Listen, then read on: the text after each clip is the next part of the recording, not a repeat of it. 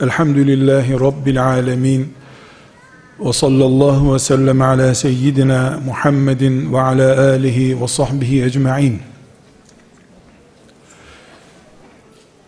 Aziz kardeşlerim,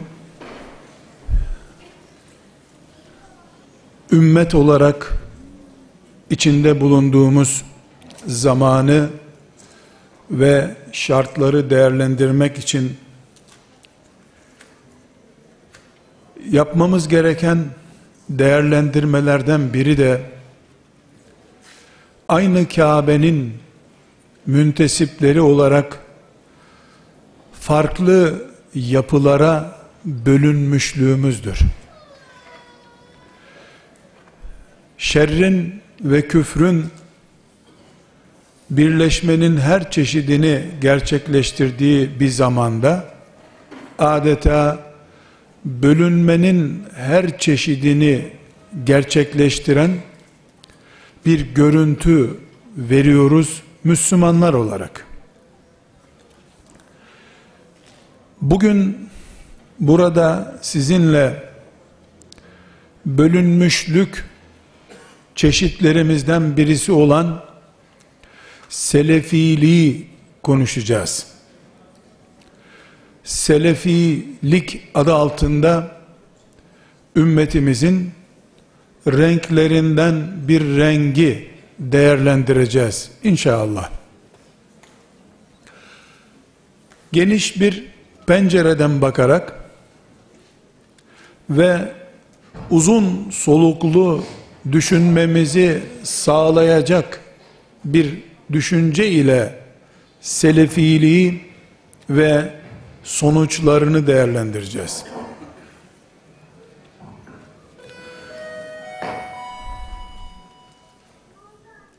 Değerli kardeşlerim, gerek genel durumumuzu Müslümanlar olarak ve gerekse o durumumuzun tablosunda sadece bir kare oluşturan selefiliği, seleficiliği, selefileri değerlendirmeden önce bilmemiz gereken iki önemli gerçek var. Bu iki gerçeği kavramadan ne selefi ne de halefi kavramamız mümkün değildir. Suyun oluşum mantığını bilmeyen derelere de göllere de anlam vermeyebilir.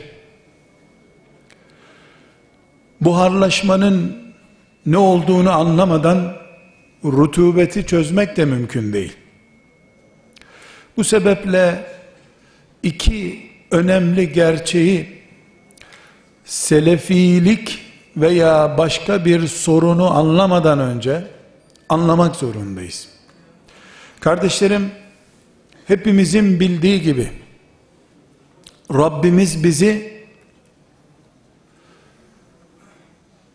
Müslümanlık yaşama olarak isimlendirmediği ama imtihan olarak isimlendirdiği bir sonuç için göndermiştir bu dünyaya.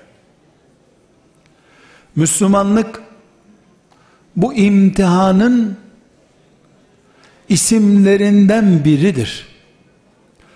Hepimizin çok iyi bildiği Mülk suresinde Allahu Teala sizi sınamak için sınamak için yarattık diyor.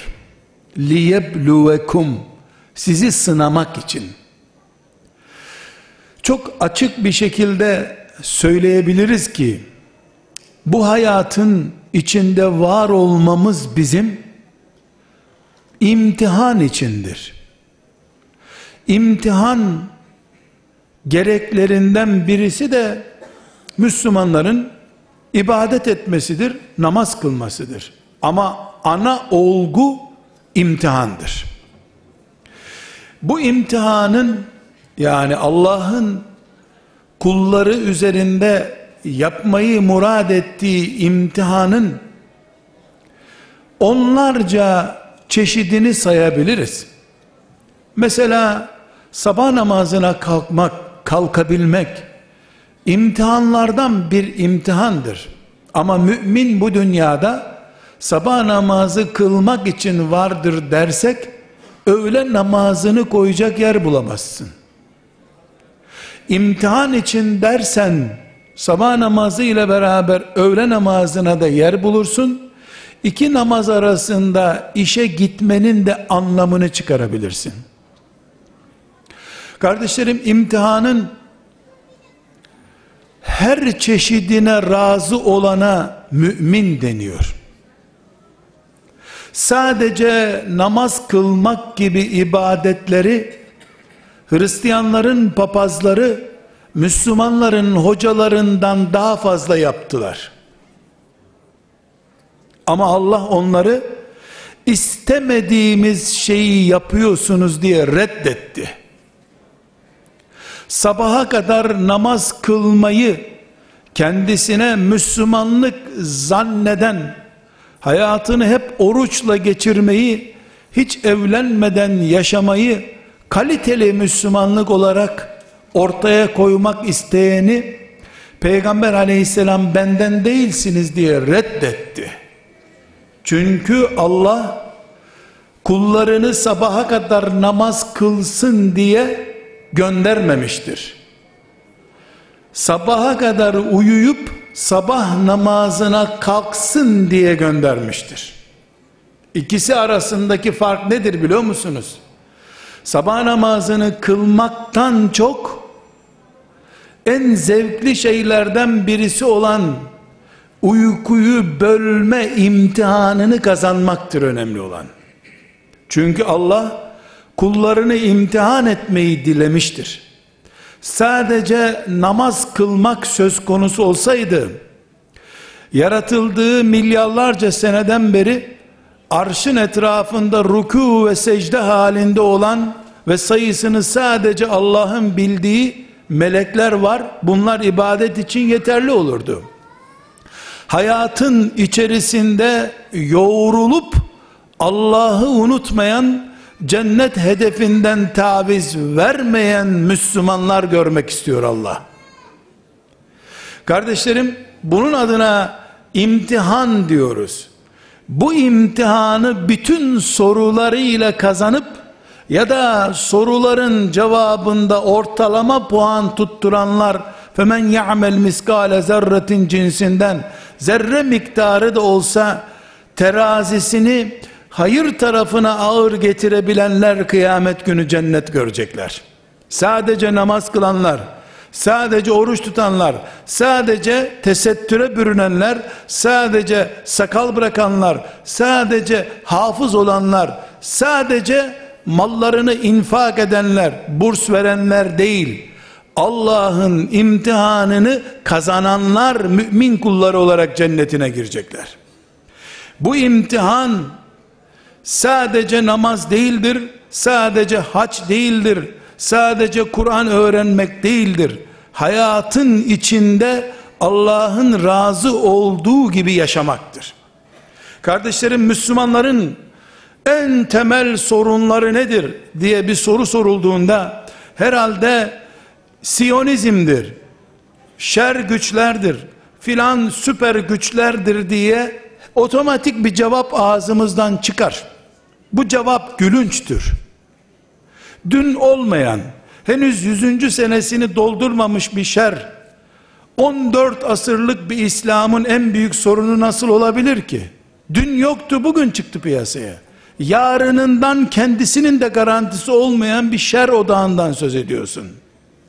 Hayır. Gerçek şudur. Siyonizm başta olmak üzere bütün şer odakları ümmeti Muhammed'i imha projesi üzerinde çalışanlar Allahu Teala'nın imtihan çarklısı içerisinde dişlerden bir diştir veya değildir. Yüzde itibariyle bire tekabül eder veya etmez. Eğer ümmeti Muhammed Siyonizm diye bir sıkıntıyı bu çağda Müslümanların en büyük asıl enerjisini harcayacakları bir musibet olarak görür. Böyle görmeye devam ederlerse, hiç kimse tereddüt etmesin ki, tavşana bakarken kaçırdığı şeylerin hesabını bile yapamaz ümmet. Siyonizmi ve benzeri şerler, Allah'ın ve ümmetin düşmanları, Allah'ın imtihanı içerisinde, olsa olsa olsa Bedir gazvesi kadar değer taşır. Olsa olsa Uhud gazvesi kadar değer taşır. Ama Bedir gazvesinden dönen peygamber aleyhissalatü vesselam asıl cihada gidiyoruz diye ashabını uyardı. Ümmet yeryüzü değil kainat ümmetidir. Bu ümmet hayatın bütününü kuşatan bir programa iman etmiş ümmettir. Orta doğudaki bir şer odağına kilitlenip kalırsa kainatı elinden kaybeder. Çünkü kainat Orta Doğu'dan ibaret değil. İnsanlık şu kadar milyonluk bir güçten ibaret değil. Hayata büyük bakmak Allah'ın mülkünde Allah'ın imtihanlarına hazır olmakla mümkündür. Kardeşlerim, Rabbimizin bizim imanımızı ne kadar pratik uygulayacağımızı ölçeceği onlarca imtihan alanı vardır dedik. Bunların içinde fakirlik, zenginlik diye bir imtihanımız vardır. Bunların içinde ümmeti Muhammed'in düşmanları diye bir imtihanımız vardır. Bunların içinde şehvet dediğimiz imtihanlarımız vardır. Rabbimiz şehvetimizi helalden tatmin edip etmeyeceğimizi görmek ister. Aynı şekilde cihad edip etmeyeceğimizi görmek ister. Sabah namazına kalkıp kalkmayacağımızı görmek ister. Mallarımızdan infak edip etmeyeceğimizi görmek ister. Analarımızın, babalarımızın sıkıcı tavırlarına karşı Allah'ın hatırı ve rızası için müsamahakar olup olmayacağımızı görmek ister. Bunlar hepsi imtihanlar. Anaya babaya karşı da imtihan halindeyiz. Evlat yetiştirirken de imtihan halindeyiz. Bütün bu imtihanlar Allah'ın bizim ortalama puanımızı takdir buyurup cennetlik veya cehennemlik olduğumuza karar vereceği şeylerdir. Burada önemli bir hususu dikkatimizden kaçırmamamız gerekiyor. Hala selefiliği konuşmadan önce selefilik veya halefilik neyse bir sistem konuşmadan önce altyapıyı anlamaya çalışıyoruz. Kardeşlerim tıpkı şehvet gibi, mal infakı gibi, namaz kılmak gibi, helal yemek gibi, cihad etmek gibi, cephelerde bulunmak gibi imtihanlarımızdan biri de ümmeti Muhammed olarak farklı ırklardan, farklı yörelerden geldiğimiz halde Kabe'nin gölgesinde sorunsuz yaşayıp yaşayamayacağımızı Allah'ın görme imtihanıdır. Bu imtihan yani insan olarak Müslümanlığımızın gölgesini insanlık nedeniyle ortaya çıkan farklılıklarımızda yeterli barıştırıcı, toplayıcı görebilme kapasitemiz. Yani Allahu Ekber diyenlerin nefislerini, ırklarını, özel zevklerini, gruplarını, meşreplerini, mezheplerini, tarikatlarını, her şeylerini Allahu Ekber en büyük Allah'tır sloganının altında ırkım, mezhebim, her şeyim, varlığım Allah'ın en büyüklüğünün altında küçüktür deyip diyemeyeceklerini görmek istiyor olması Allah'ın ümmeti Muhammed penceresinde Yahudinin önünde kafirin müşrikin önünde mücahit dik olarak görmek istemesi kadar büyük bir imtihandır. Bu imtihan işte Allah'ın bizi değerlendireceği sonuçlarına göre huzuruna kabul buyuracağı şeylerden birisidir. Eğer Müslüman olmayı Yahudinin önünde kılıç kullanmak, Mekke'den Medine'ye hicret etmek, Sonra da Peygamber aleyhisselama mal lazım olunca buyur ya Resulallah demek. Enesçiyi paketleyip Resulullah'a hatıra olarak vermekten ibaret görüp daha sonra daha sonra şeytanın şer adına yatırım yaparken kafirleri kışkırttığından daha fazla peygamberin arkasında aleyhissalatü vesselam namaz kılmakla şereflenenleri birbirine karşı kışkırtmasını da bir imtihan çeşidi olarak anlayamayanlar ümmeti Muhammed'in yeryüzünde kıyamete kadar kalacak büyük bir programla ağır bir potansiyelle gönderilmiş bir ümmet olduğunu anlayamamışlar demektir.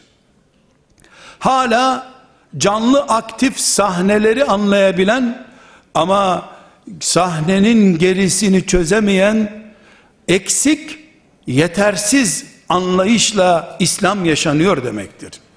Bunun için kardeşlerim, Selefilik, Hanefilik, Şafiilik, Araplık, Türklük, şuculuk, buşuluk bu ümmetin içinde Allahu Teala'nın dışarıdan gürültüsünden rahatsız olduğumuz Yahudilik, Hristiyanlık, ateistlik ve benzeri tehlikelerin oluşturduğu ağırlıkta bir ağırlık oluşturur. Bu ümmetin Yahudi sıkıntısını aşıp mümin kardeşinin külfetine katlanamama şeklinde bataklığa düşenleri imanda başarılı olduklarını iddia edemezler. Çünkü Allah'ın imtihanı imanımızı test etmesi sadece Yahudinin önünde silah kullanmak, kafire Allah'ın düşmanlarına karşı cihat ilan etmekle sınırlı değildir. Aynı zamanda nefislerin de ne kadar eğitim gördüğü müminlerin Allahu Ekber çatısı altında Allahu Ekber'deki büyüklüğü insani hırsları ve insani arzuları o çatının altında eritip eritemeyeceklerini de görmek istiyor Allah. Kardeşlerim bunu ashab-ı ki bu bahsettiğim birinci ilkeyi ashab-ı kiramın üzerinde çok açık bir şekilde görebiliriz. Resulullah sallallahu aleyhi ve sellemin veda hutbesinde de görebiliriz. Ashab-ı kiramın 23 yıllık Peygamber aleyhissalatü vesselamla beraberliğini şöyle alfabetik veyahut da günlük rapor şeklinde dizdiğimiz zaman dikkatli ve altını çizerek bir şey söylüyorum.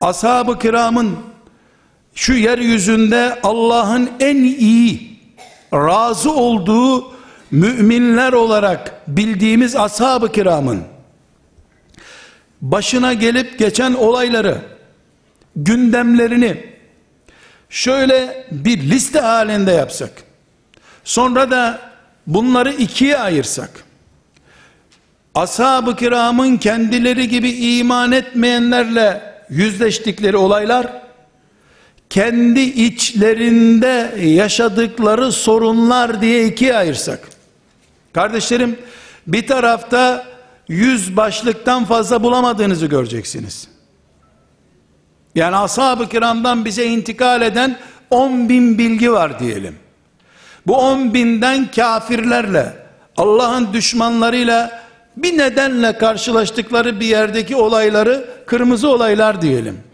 Kendi içlerinde beraber namaz kıldıkları mescitteki karşılaştıkları, evlerinde eşleriyle karşılaştıkları, çocuklarıyla karşılaştıkları, daha sonra siyaset gereği veya sosyal olaylar gereği karşı karşıya geldikleri olayları da yeşil renkli olaylar olarak dizdiğimizde görürüz ki kırmızı olaylar yeşil olaylardan daha azdır.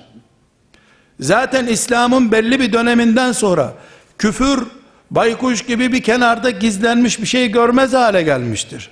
Ashab-ı kiram çok önemli yıllar küfrü yüzde yüz karşılarında görmediler. Ama mümin kardeşleriyle hep bir arada yaşadılar. Ashab-ı kiramın onca büyüklüğü sadece kafirlere karşı Uhud'da, Hendek'te, Kadisiye'de veya Tebuk'te gösterdikleri, Yermuk'te gösterdikleri kahramanlıklardan ibaret değildir. Birbirlerine karşı Allah'ın rızasını gözetmek için karşılığını Allah'tan bekleyerek gösterdikleri fedakarlıklar veya özür dilemeyle sonuçlanan hatalarından vazgeçmeleri ashab-ı kiram dediğimiz büyük kadronun oluşma zemininden birisidir. Burada kardeşlerim bir hakikatin çok iyi anlaşılması lazım. Bugün filanca selefiymiş, filanca tarikatçıymış, filanca da şu mezheptenmiş diye birbirini iten Müslümanlar şu dünyada en iyi Kur'an'ı okusa bir hafız efendi o Kur'an'a başladığında herkes gözyaşına boğulacak olsa sonra o okuduktan sonra da yüzlerce insan ben iman ettim Allah'ın kitabına deyip Müslüman olsa senaryo yazıyorum şu anda gözyaşına boğulsalar bu salondaki insanlar. Herkes maşallah Übey ibn Ka'b mıdır Ebu Musa mıdır nasıl Kur'an okudu bu böyle? dese lütfen içimizden bu soruma cevap verin. Sonra çıkıp biri dese ki bu e, Kur'an okudu ama selefiymiş tarikat düşmanıymış dese malikiymiş dese Hanefi değil ya malikiymiş üstelik dese aynı heyecan ve aynı puanı toplayabilir mi Müslümanların gözünde? Müslümanlar kimin hangi mezhepten olduğundan çok, hangi ekolden olduğundan çok, kendi ekolü ve mezhebinden olup olmadığına bakıyor. Allah cennetine kabul ediyor, Müslüman mezhebine kabul etmiyor. Bu ne çirkin bir bakış tarzıdır. La ilahe illallah demek, cennete girmek için yetiyor, Muhammedur Resulullah da yanındaysa, ama Müslümanların gönlüne girmeye yetmiyor. Allah yüzde bir bile kalmış olsa iman kırıntısı ona bir hidayet kapısı açıyor. Ama Müslüman öbür Müslümanı yüzde bir bile şüphelense onun mezhebinden olup olmadığından maazallah mesela Selefi ise kazara, Hanefi ise kazara, bu isimlerden birini zikrederken ters taraftan anlaşılacak şekilde de zikrediyorum. Allah cennet veriyor, Müslüman gönül vermiyor. Kabul etmiyor Müslüman. Neden biliyor musunuz? Çünkü şeytan veda hutbesinde Efendimiz sallallahu aleyhi ve sellem ne buyurmuştu? Şeytan artık Lat ve Uzza ve Menat'a tapınmanızdan umudunu kesmiştir bu topraklarda ama birbirinizle savaşmanızdan umudunu kesmemiştir. Küçük gördüğünüz şeyler üzerinden büyük bir iman davanızı perişan etme umudu vardır şeytanda. Nitekim bu veda hutbesinin üzerinden asır değil, yarım asırdan daha az bir zaman geçmeden veda hutbesindeki mesajın ne büyük bir acı hakikati mucize olarak ortaya koyduğunu Resulullah sallallahu aleyhi ve sellemin pak torunları üzerinde gördük. Siyasi bloklaşma Peygamber aleyhisselamın torunlarını ezmeyi bile maazallah basit göstermiştir. Bu nedenle kardeşlerim, ümmeti Muhammed'in 1400 senelik tarihini satır satır inceleyenler, Görecekler ki Moğollar istilasından, Haçlıların baskınından, filanca şer güçlerin plan ve projesinden çok daha risklisi Müslümanların kendi iç dinamikleri itibariyle birbirlerine tahammül sorunudur. Bu sebeple selefiliğin ne olduğunu anlamadan önce bu ümmetin içinde birbirimize tahammülümüz cephelerde cihat meşakkatine tahammülümüzden daha zor bir imtihandır. Buna iman etmemiz gerekiyor. birbirimize tahammül etmedikçe de birlikte gidebileceğimiz, dış düşmanla uğraşabileceğimiz bir cephemiz yoktur bizim. Olamaz da zaten. Gerçekçi olmamız lazım.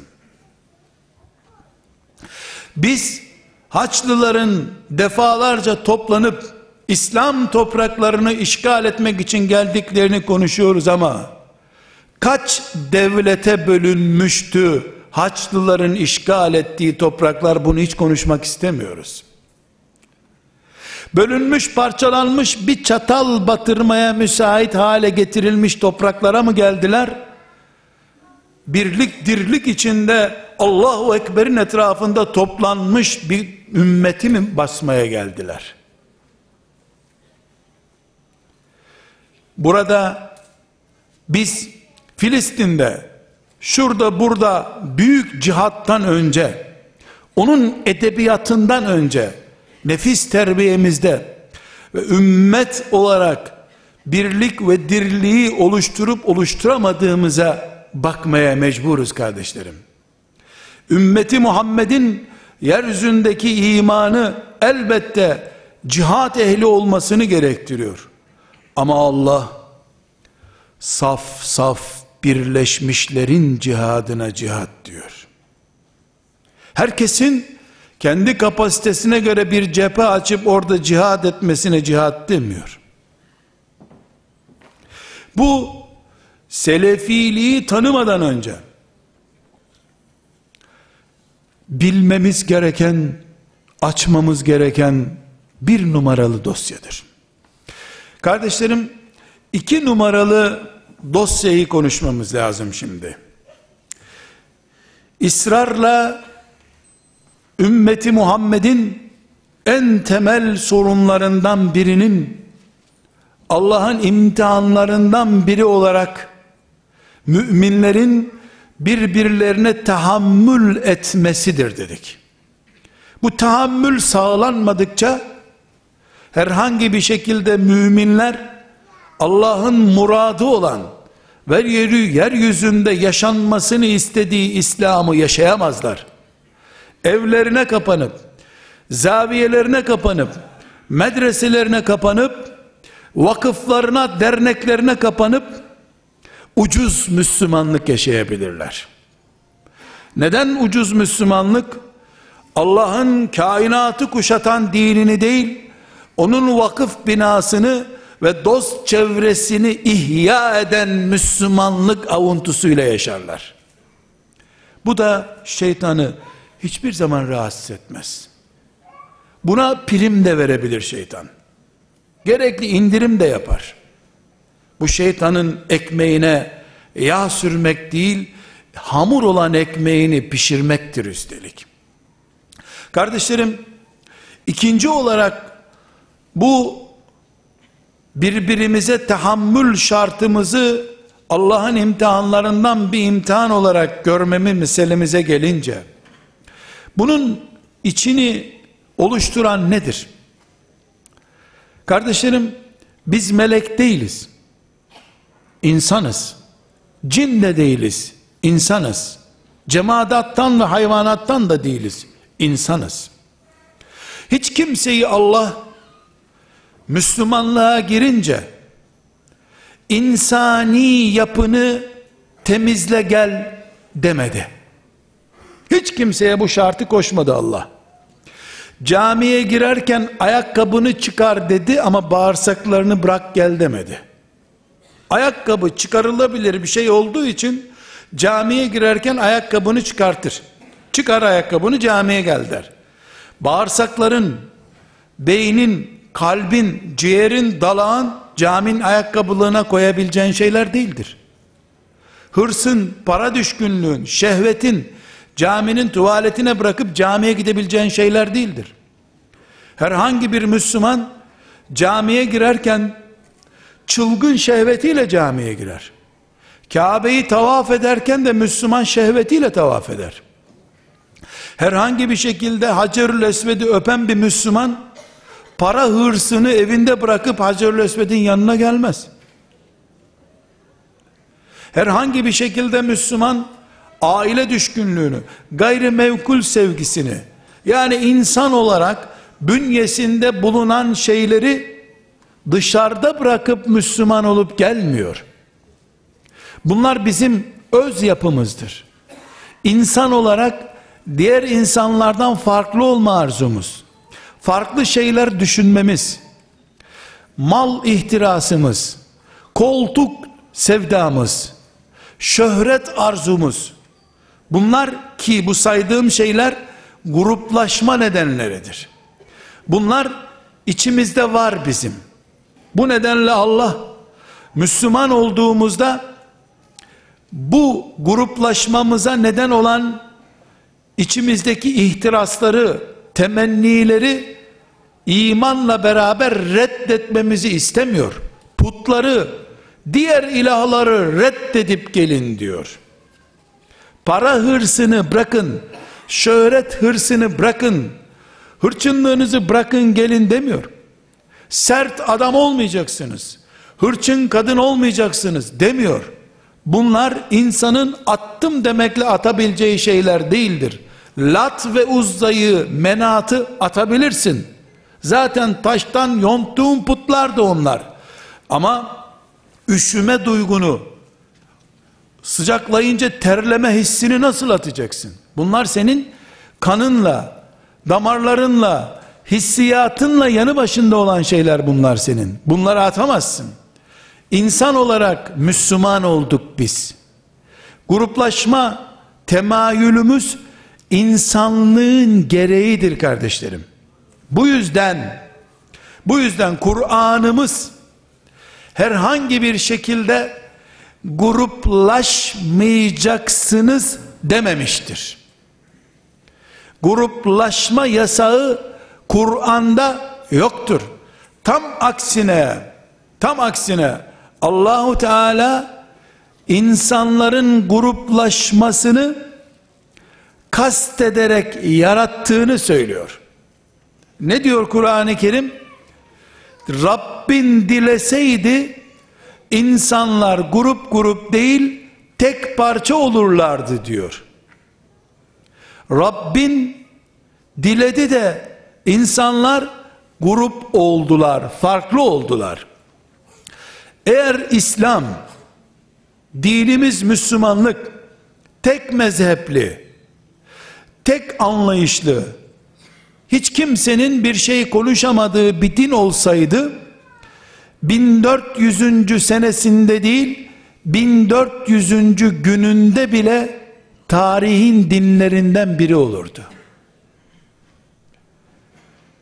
Ebu Hanife'nin dirayetli çıkışları İslam'a hız kazandırmıştır beşeri sebepler olarak. Sonra Malik bin Enes'in Ebu Hanife'ye muhalefeti, Ahmet bin Hanbel'in ona muhalefeti, Bukhari'nin onların hepsine muhalefeti, İbni Hazm'in onların toptan karşısına geçişi, bunlar bu ümmetin 1400 sene üzerine bile ilk indiği günkü heyecan ve aşkı ile yaşanan din sahibi olmalarının nedenidir. Çünkü insan üzerine inmiş bir din konuşuyoruz. Meleklerin dinini değil, insanların dinini konuşuyoruz. İnsan kendisi cıvıl cıvıl sessiz dindarlığı olamaz. Cıvıl cıvıl hareketli bir insanın o çapta bir dini olması gerekir. Eğer Allah iştihat kapısını açmasaydı, Peygamber aleyhisselamdan sonra kimse konuşmasın deseydi, bahsettiğim sonuç 1400 sene sonra 1400 çeşit Kur'an'la karşılaşma sonucu olurdu. Ama tam aksine kardeşlerim, Muaz'ı Yemen'e gönderirken ne yapacaksın insanların sorunlarını çözmek için dediğinde Kur'an'ım var ya Resulallah dedi. Kur'an'da bulamazsan senin hadislerin var ya Resulallah. Onu da bulamazsan buradayım ya Resulallah iştihad ederim dedi. Ben delikanlı tavrıyla bunu yorumlayarak söyleyeyim. İştihad ederim dedi. Peygamber sağ. Peygamber aleyhisselamın temsilcisi olarak bir yere görevli gidiyor.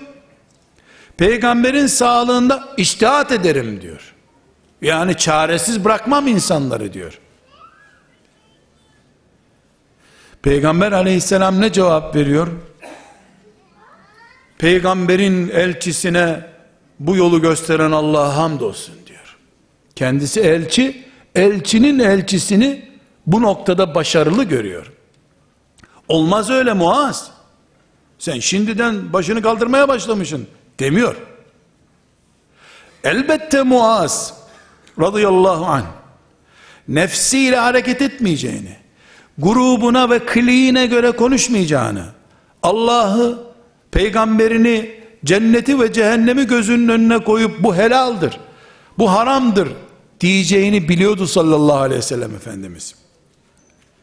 Daha iyi bir yere terfi etmek için konuşmayacak birisi olunca, Allah ve peygamberi Muaz'ın Yemen'de ayet ve hadis bulunmayan konularda bile bu caizdir değildir demesinden razı olmuştur.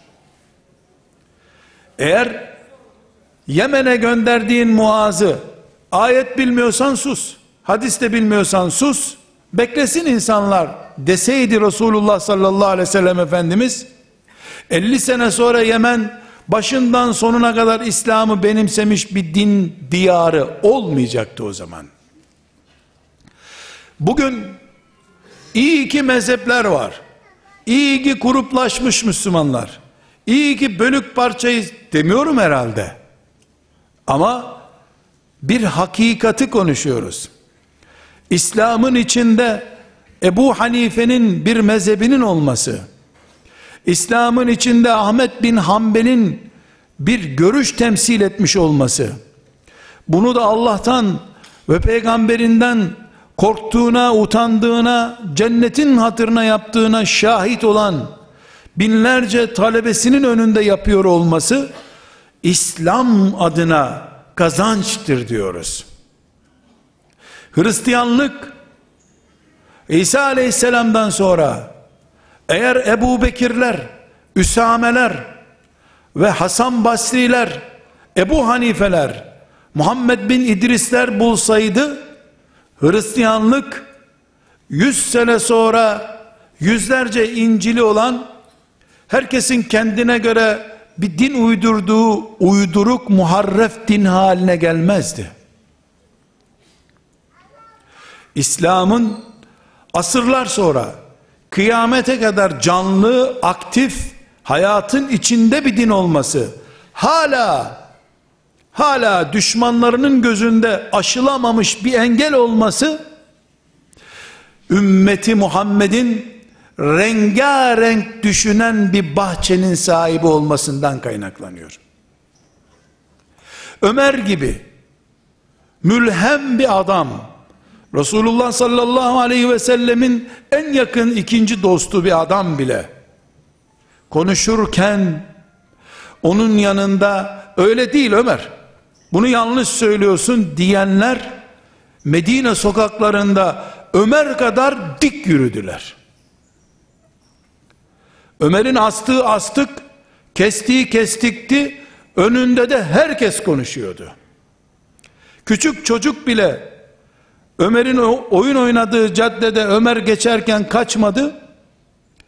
Ömer dikkatini çekti. Sen niye kaçmıyorsun? Ben geliyorum dediğinde yolu mu dar gördün? Geçebilirsin buradan dedi. Herkesi astı kesti biliyoruz Ömer'i. Bir tek ona itiraz edenleri asıp kesmemiş. Hayır. Bu ümmet Ömer gibi dirayetli, tavizsiz, şahsiyetli, cesur, yürekli müminlerin önünde bile öbür müminlerin kendini ezik hissetmediği, ben böyle düşünmüyorum dediği bir kültürün ümmetidir. Bu sebeple kardeşlerim, iki hakikati konuşuyoruz. Birincisi, Rabbimiz bizi imtihan etmek için göndermiştir. Bu imtihan sadece kafirlerle cihat etme imtihanı değildir. Bu imtihan mal infak edip edememe imtihanı değildir. Bu imtihan sabah namazına kalkıp kalkamama imtihanı değildir.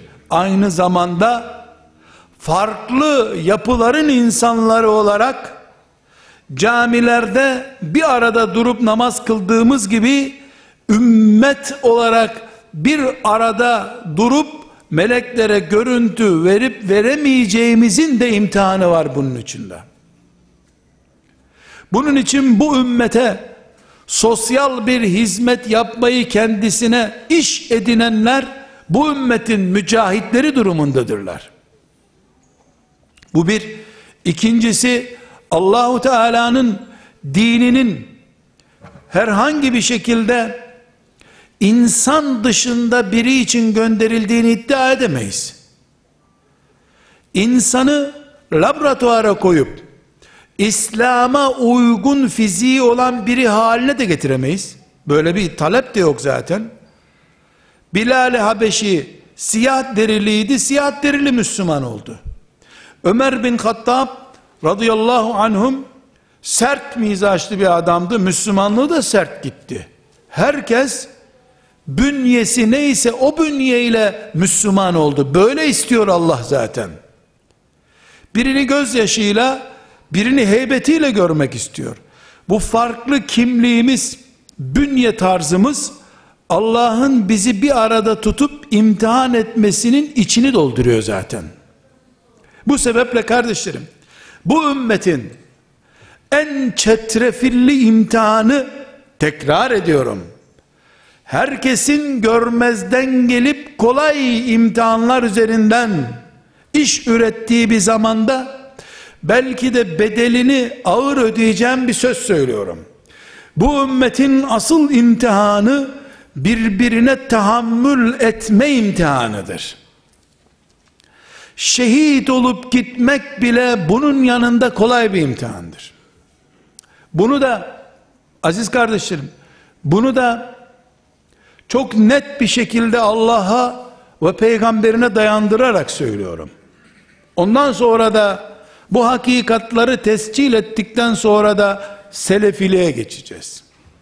Ama selefiliği anlamadan önce ümmeti ve ümmetin imtihanını tanımak gerekiyor.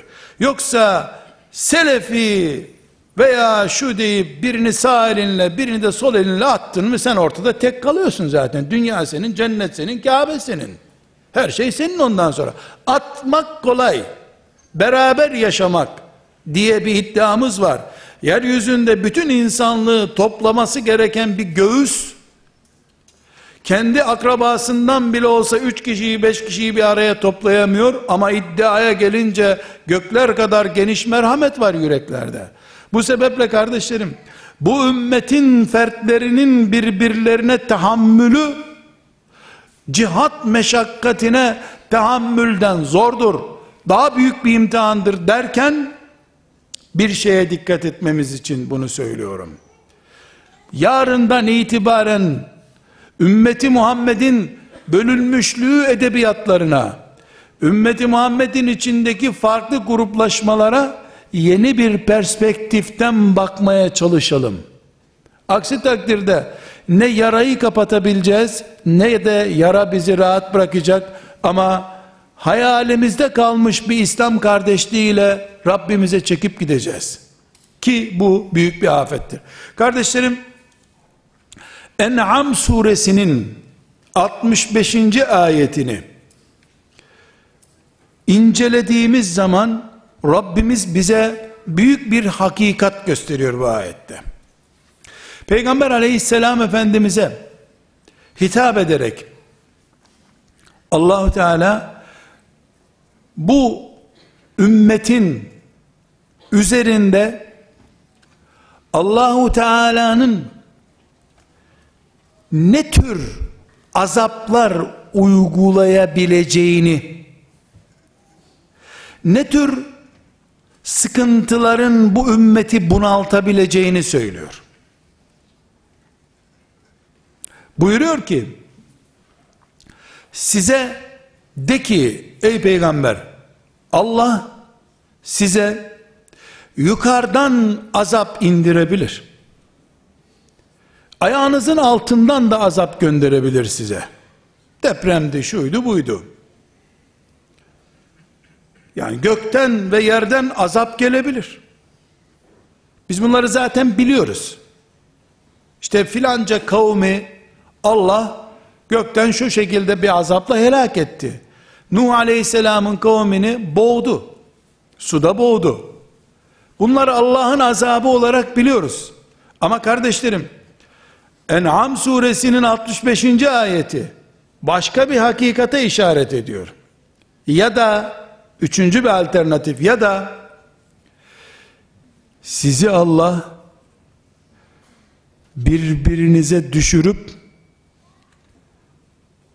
birbirinizin acısını birbirinize tattırabilir. Bak Allah ayetlerini nasıl açıklıyor. Bak Allah ayetlerini nasıl açıklıyor. Kardeşlerim Müslüman olarak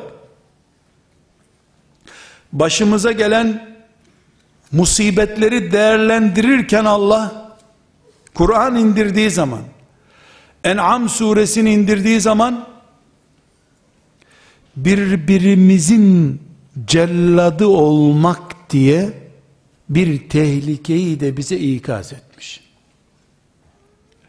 En'am suresinden önceki ve sonraki surelerde kafirlerle cihadı bahsederken onu anlayıp birbirimizin acısının sahipleri olmayı anlayamadıysak Kur'an'ı eksik anlıyoruz demektir. Bu En'am suresinin 65. ayetine gösteriyor. Bu ümmet çalışma alanlarından biri olarak birbiriyle sürtüşme müminin mümini ezmesi diye bir sorunu olacaktır.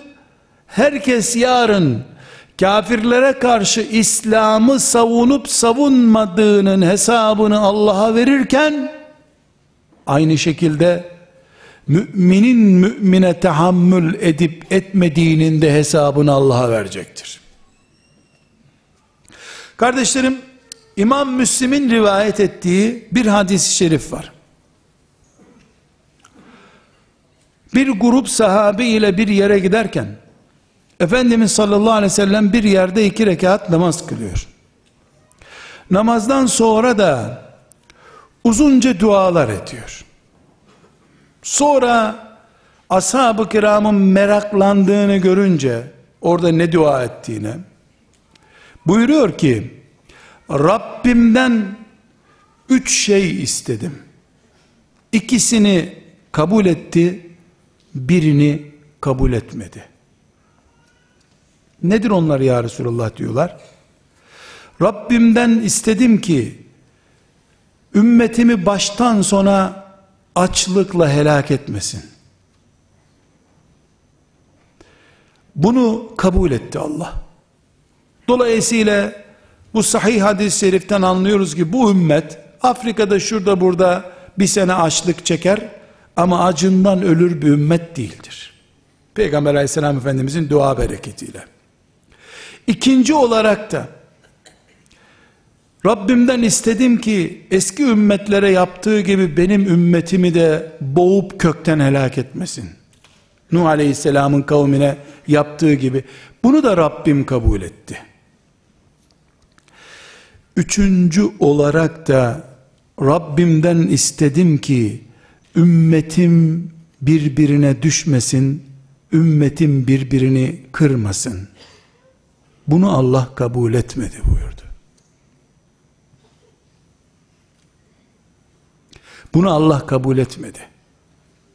Bu kabul etmeyişi duasının geri çevrildiği anlamına geliyor. Bununla ilgili kardeşlerim bu Müslim'in rivayeti. Müslim'in rivayeti dışında 20'ye yakın böyle rivayet daha var. Aleyhissalatü vesselam Efendimiz bu konudaki duasını ya aynı zamanda ya da farklı zamanlarda yaptığı duasını kabul etmemiş Allahu Teala. Bu ne anlama geliyor kardeşlerim?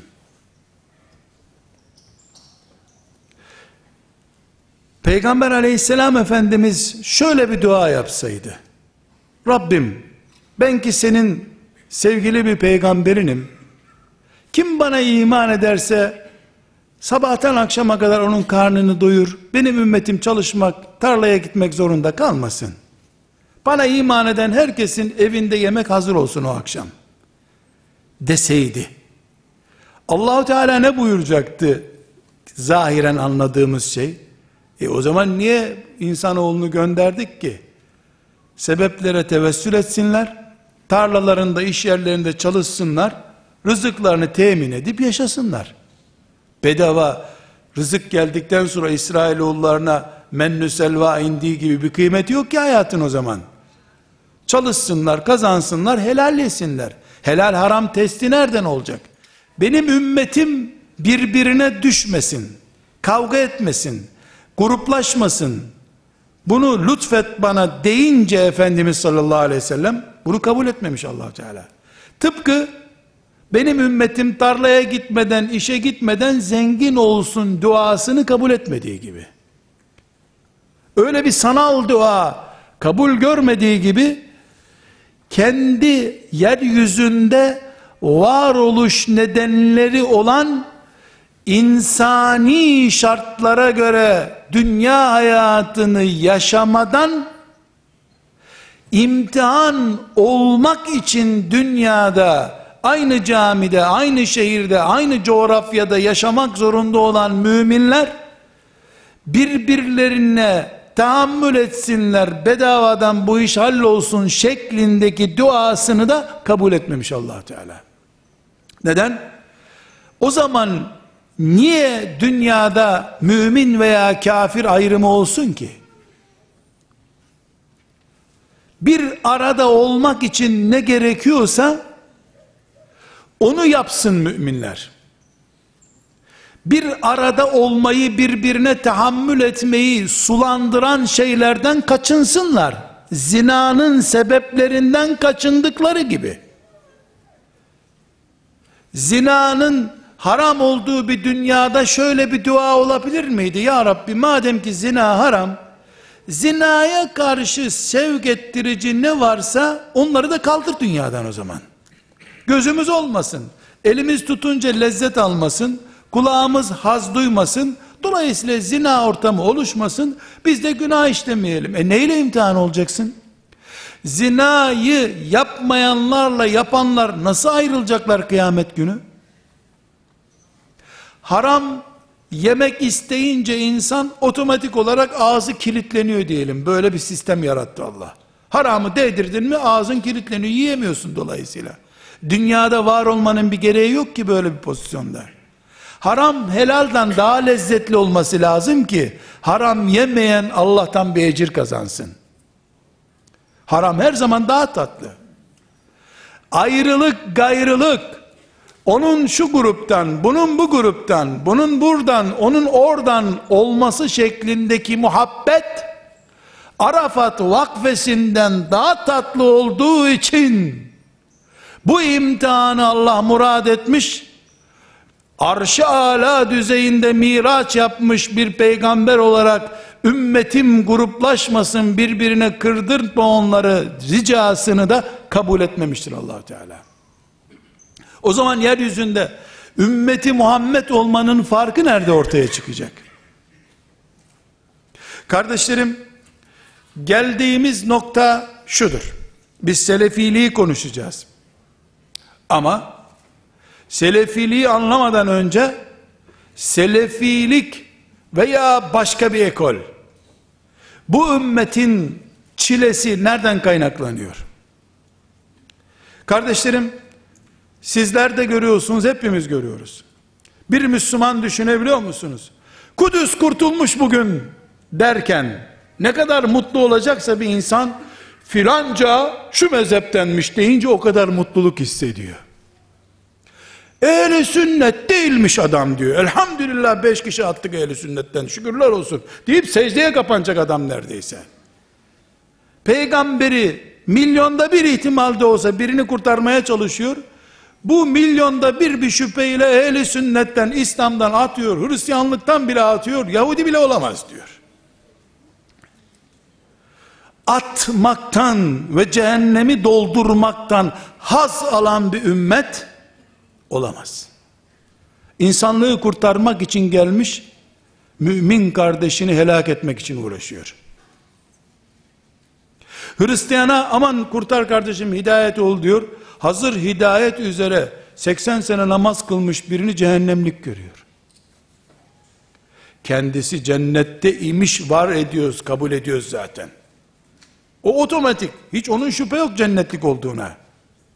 İşte üç şey istedim Allah'tan. ikisini kabul etti. Birini kabul etmedi. Ümmetim birbirine düşmesin. Gruplaşmasın. Kavga etmesinler sözü. Bu ümmet bedava cennete girsin deme anlamına geleceği için Allah kabul etmedi bunu. Dolayısıyla ben de burada bugün diyorum ki bu ümmetin Kudüs davası kadar filan yerde işkence gören mümin kardeşlerinin davası kadar önemli hassas davalarından biri bu ümmetin gruplaşmasına nasıl bakacağımızı idrak etmemizdir. Her şeyden önce de bu ümmetin gruplara bölünmüş olması ümmetliği açısından sıkıntı oluşturmuyor. Mevcut gruplaşmalarımız bugün çıkmış şeyler değil. Bugün birbirinin peşinde namaz kılmaz hale gelmiş durumdadır. Çok gerilere doğru gittiğimizde ashab-ı kiramın da Allah'ın razı olduğu radıyallahu anhum Allah onlardan razıdır dediği insanlar bile gruplaşma diyeceğimiz sonuca ulaşacak kimlikler sergilediler. Ama bu Resulullah'ın etrafında aleyhissalatü vesselam kenetlenmiş Allah'ın askerleri olmasını engellemedi. Namazlarını engellemedi. Birbirlerinin hayatına kast edecek şeyler yaptılar, imanlarına kastetmediler. Şuradaki savaşta ashab-ı kiramdan filanca ile filanca karşılaşmadı mılar? Karşılaştılar. Birbirleriyle dövüşmediler mi? Dövüştüler. İtiraz yok. Birbirlerine kafir dediler mi? Hiç duyduk mu? Ashab-ı kiramdan biri öbürünün imanını yok saymış.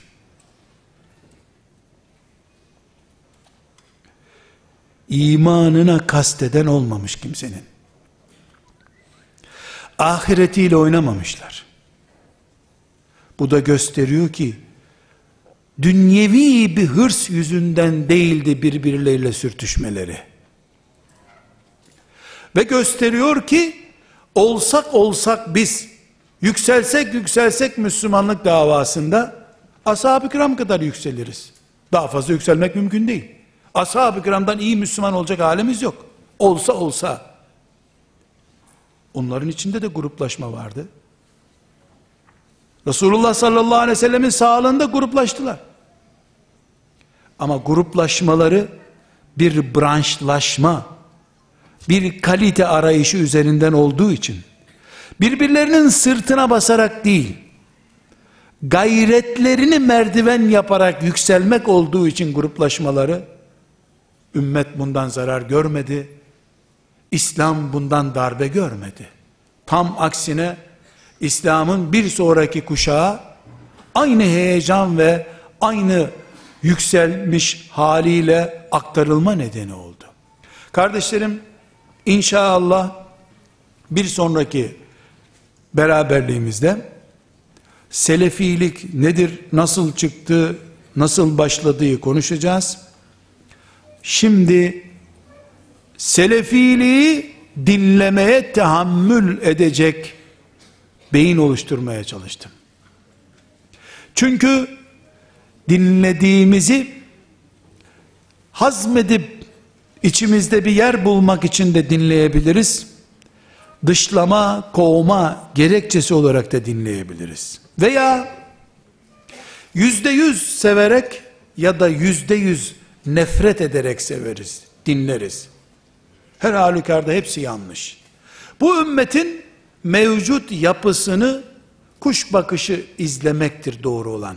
İnşallah bundan sonraki beraberliğimizde bunu yapmaya çalışacağız. Allah'ın lütfu ve keremiyle ve sallallahu ve sellem ala seyyidina Muhammed ve ala alihi ve sahbihi ecma'in velhamdülillahi rabbil alemin.